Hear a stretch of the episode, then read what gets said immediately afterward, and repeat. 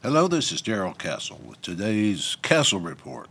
Today is Friday, July 12, 2019, and on today's report I will be talking about the fifth of Hercules' 12 labors. No, not really. This report is not about Greek mythology at all. Its actual subject is unfortunately not a myth. The actual subject is the premise that when a nation reaches the level of accepting child rape from those in high places, it is in the bottom of the pit.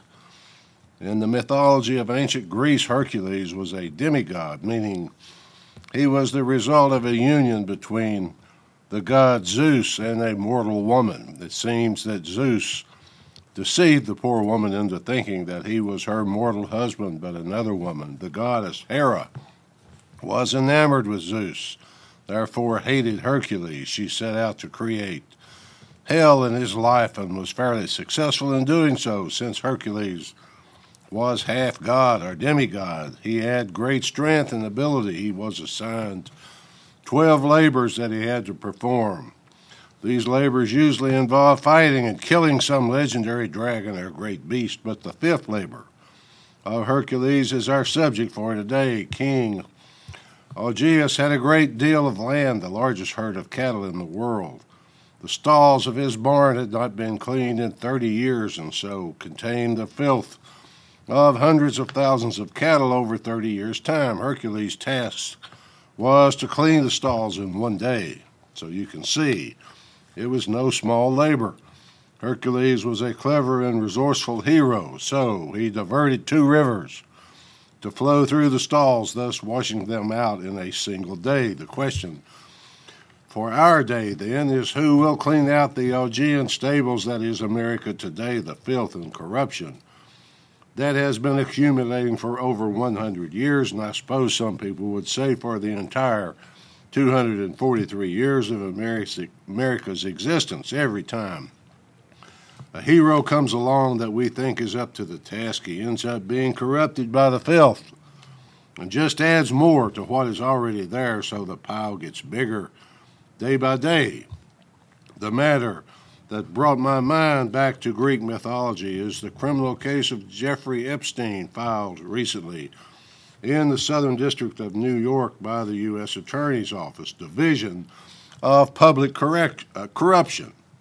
When asked why that particular department, the U.S. Attorney in charge said something like, Well, I wouldn't read too much into that. Well, how can we not read a lot into it? Why would the Division of Public Corruption bring charges against a man described as a billionaire financier and who has no apparent connection with government? The answer has to lie somewhere in the corruption accumulating in Washington, which most of us hope will be at least partially cleaned out by this process. I'm sure you are aware by now that Mr. Epstein has been charged with one count of sex trafficking of minors and one count of conspiracy to traffic minors, and the two charges together carry a maximum sentence of 45 years in prison.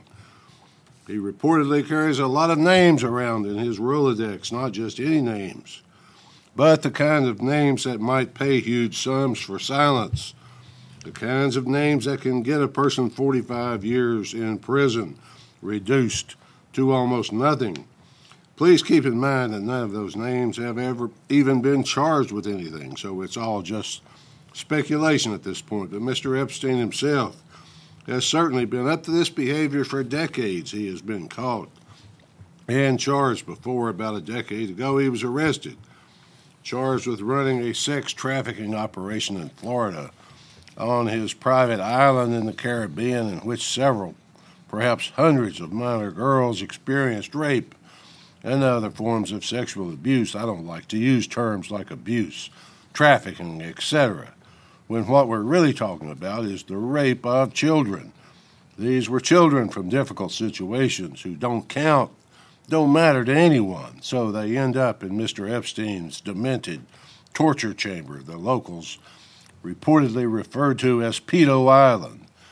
When finally caught, he pleads out for himself and gets immunity from prosecution for all of his co conspirators. He ends up serving 13 months in the private wing of a Florida jail with at least 12 hours of each day spent in his Florida mansion. That's not much of a sentence for what this man allegedly did. But he's a very unusual, very special man. There are rumors flying around that he might be a U.S. intelligence asset. But regardless, he is said to be worth more than a billion dollars. But where all that money came from remains a mystery. He doesn't seem to work or have an office, and although he is described as a financier, he doesn't finance anything, and a businessman that has no business. He does own a lot of very valuable real estate, including a 45,000 square foot condo in Manhattan, a 7,700 acre ranch in New Mexico, a Palm Beach mansion, a mansion in Paris, and a private island in the Caribbean. In addition to all the real estate, he has many of the other obvious trappings of wealth, including exotic cars, motorcycles, a small private jet, as well as a large transoceanic, private jet. He is 66 years old now, but he apparently emerged in the public eye back in the 1970s, so he has been out there doing what he does for a long time, decades in fact, and hundreds of girls all over the world have suffered because of him. He doesn't have a college degree, but he has been hired by some amazing people. He's done amazing things.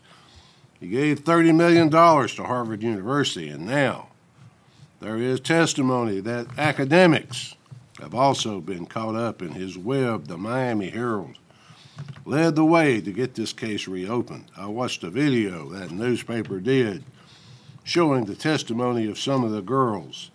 And their stories indicate that this man is a pretty sick individual. He assembled quite a Rolodex, as I said, including some of the more prominent players in Hollywood and academia, as well as a former President of the United States, a former Secretary of State, a current President of the United States, a member of the British royal family, Former President Bill Clinton flew on Mr. Epstein's private jet 26 times, according to the flight logs, although Mr. Clinton says it was only four times and he, quote, knew nothing about his crimes, end quote. The flight logs clearly indicate 26 times, as does the testimony of other passengers. Hillary Clinton was also listed for several trips. Many of the Clintons' trips were actually to Mr. Epstein's private island where many of the crimes against children took place. Is Bill Clinton's story believable? Not really. But I suppose he could have been duped into believing that these children were all 18 years old or older. A halfway decent prosecutor, let alone a U.S. attorney, could easily tear that story apart. He flew 26 times. There were, according to many witnesses, girls on the plane as well, thus its nickname Lolita Express. Don't you think an intelligent man such as Bill Clinton would have caught on that those girls were underage after, say, oh, 15 trips? I don't know what happened on that island, but I've seen enough videos, enough interviews to think that it was pretty sick and demented. Mr. Epstein built some type of temple of huge dimension on the island. Pictures of it are out on the internet. The girls tell some pretty horrible stories of what went on there and what that temple was dedicated to. Could it be that the Public Corruption Division of the U.S. Attorney's Office, Southern District of New York, brought this case because they want to use it to pry open all the sick corruption in the federal government? I suppose that's possible. But if so, it would be unprecedented how many child rapists are currently occupying jobs in the federal government, both elected and appointed. I certainly don't know the answer. But I would wager that Jeffrey Epstein could make a fairly educated guess.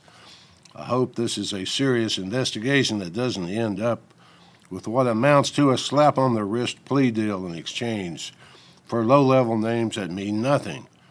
If that happens, there's something really wrong here. The people should demand an answer there was once a rule of law in America. To answer Eric Holder's question, when was America great? Well, Eric, America was great when it had a rule of law that was respected. When you have the avenue to address wrongs, as we still do in America, then wrongs cannot be allowed to go unanswered. Child rape is wrong, it's evil, sick, and demented.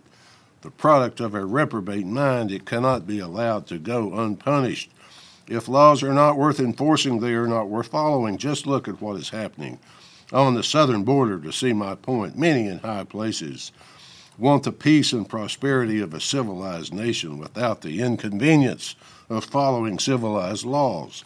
They just can't abide the thought of being forced to obey the same laws as everyone else, not when they are rich and can hire Alan Dershowitz to represent them. Those willing to, unwilling to submit to the rule of law need to lie in their beds at night wondering when justice will break down their door. Revenge is bitter medicine. It doesn't cure suffering, it doesn't close any wounds. Justice is what I'm talking about, not revenge, but if you're going to live in a civilized world, revenge meted out in the form of justice is sometimes necessary. As H.L. Mencken once said, injustice is easy to bear. It's justice that stings. Well, it needs to sting some people right now. Our confidence in every department of this government will never be recovered. An interesting side note in this case is that James Comey's daughter has been assigned as one of the prosecutors. She is an assistant U.S. attorney in that division, apparently. For some reason, she was not conflicted out. Her father is James Comey, former head of the FBI previously fired by President Trump, he was very prominent in the attempted Democrat and mass media coup to destroy a duly elected American president. So we'll see if that turns out to be a conflict that taints the investigation or not. Maybe she's an unusually discerning daughter and understands what her father is. Perhaps she takes her job and title seriously. What about the legions of the woke? I wonder what they will do with all this child rape in high places. Will they portray these children as prostitutes as they once did in Mr. Epstein's first case? Don't worry about them, folks. They've got their plans. Nancy Pelosi's daughter, who works at DNC, that's the Democrat National Committee, tweeted that, quote, some of our faves are likely to be implicated. Doesn't that imply that she possibly knew, and Nancy possibly knew for a while, that some of their faves were guilty of child rape. Yes, where is the hashtag Me Too movement? When you really need it, this story cannot be allowed to disappear because someone's political agenda might be affected. The rape of children is about as far into the filth as a nation and people can go and still survive. This story goes down many more rat holes than I have time for on this report, folks. But let me give you, in conclusion, what I think could be done if everyone was on the same page. The child rape must be punished no matter who does it page. Perhaps in the mythological world of Hercules, he could be tasked with diverting the Potomac to flow through Washington, D.C. and wash out the filth. But barring that, here's what I think could happen. The U.S. Attorney could sit down with Mr. Epstein and his team of lawyers and say, Jeffrey, I have an offer for you, and here it is. You can spend the rest of your miserable child raping life in the federal supermax at Cañon City, Colorado, as a rich man. Or you can spend part of your life in federal maximum security below supermax status, and part of your life as a poor man in the outside world, all your wealth and property were obtained through the criminal child raping enterprise you set up so your property will be confiscated, sold, and the proceeds used to compensate victims and to reimburse the government for prosecuting you. To get this sweet deal, you must give up every name, every video, every recording, and every witness to every rape you and all the other low life scumbag, rich and powerful people committed. If you withhold one name, one video, one dollar of one offshore account, the deal is off. And I have a trip coming for you to Colorado. If there are murders on any of these tapes, you have a death row cell waiting for you. That's my final offer. Non negotiable, Jeffrey. If you don't want it, that's fine. Let's try the case and let the jury decide because I don't think they will be as generous as I am. Finally, folks, am I creating more mythology like the ancients? Probably so, but I hope not. At least that's the way I see it. Until next time, folks, this is Darrell Castle. Thanks for listening.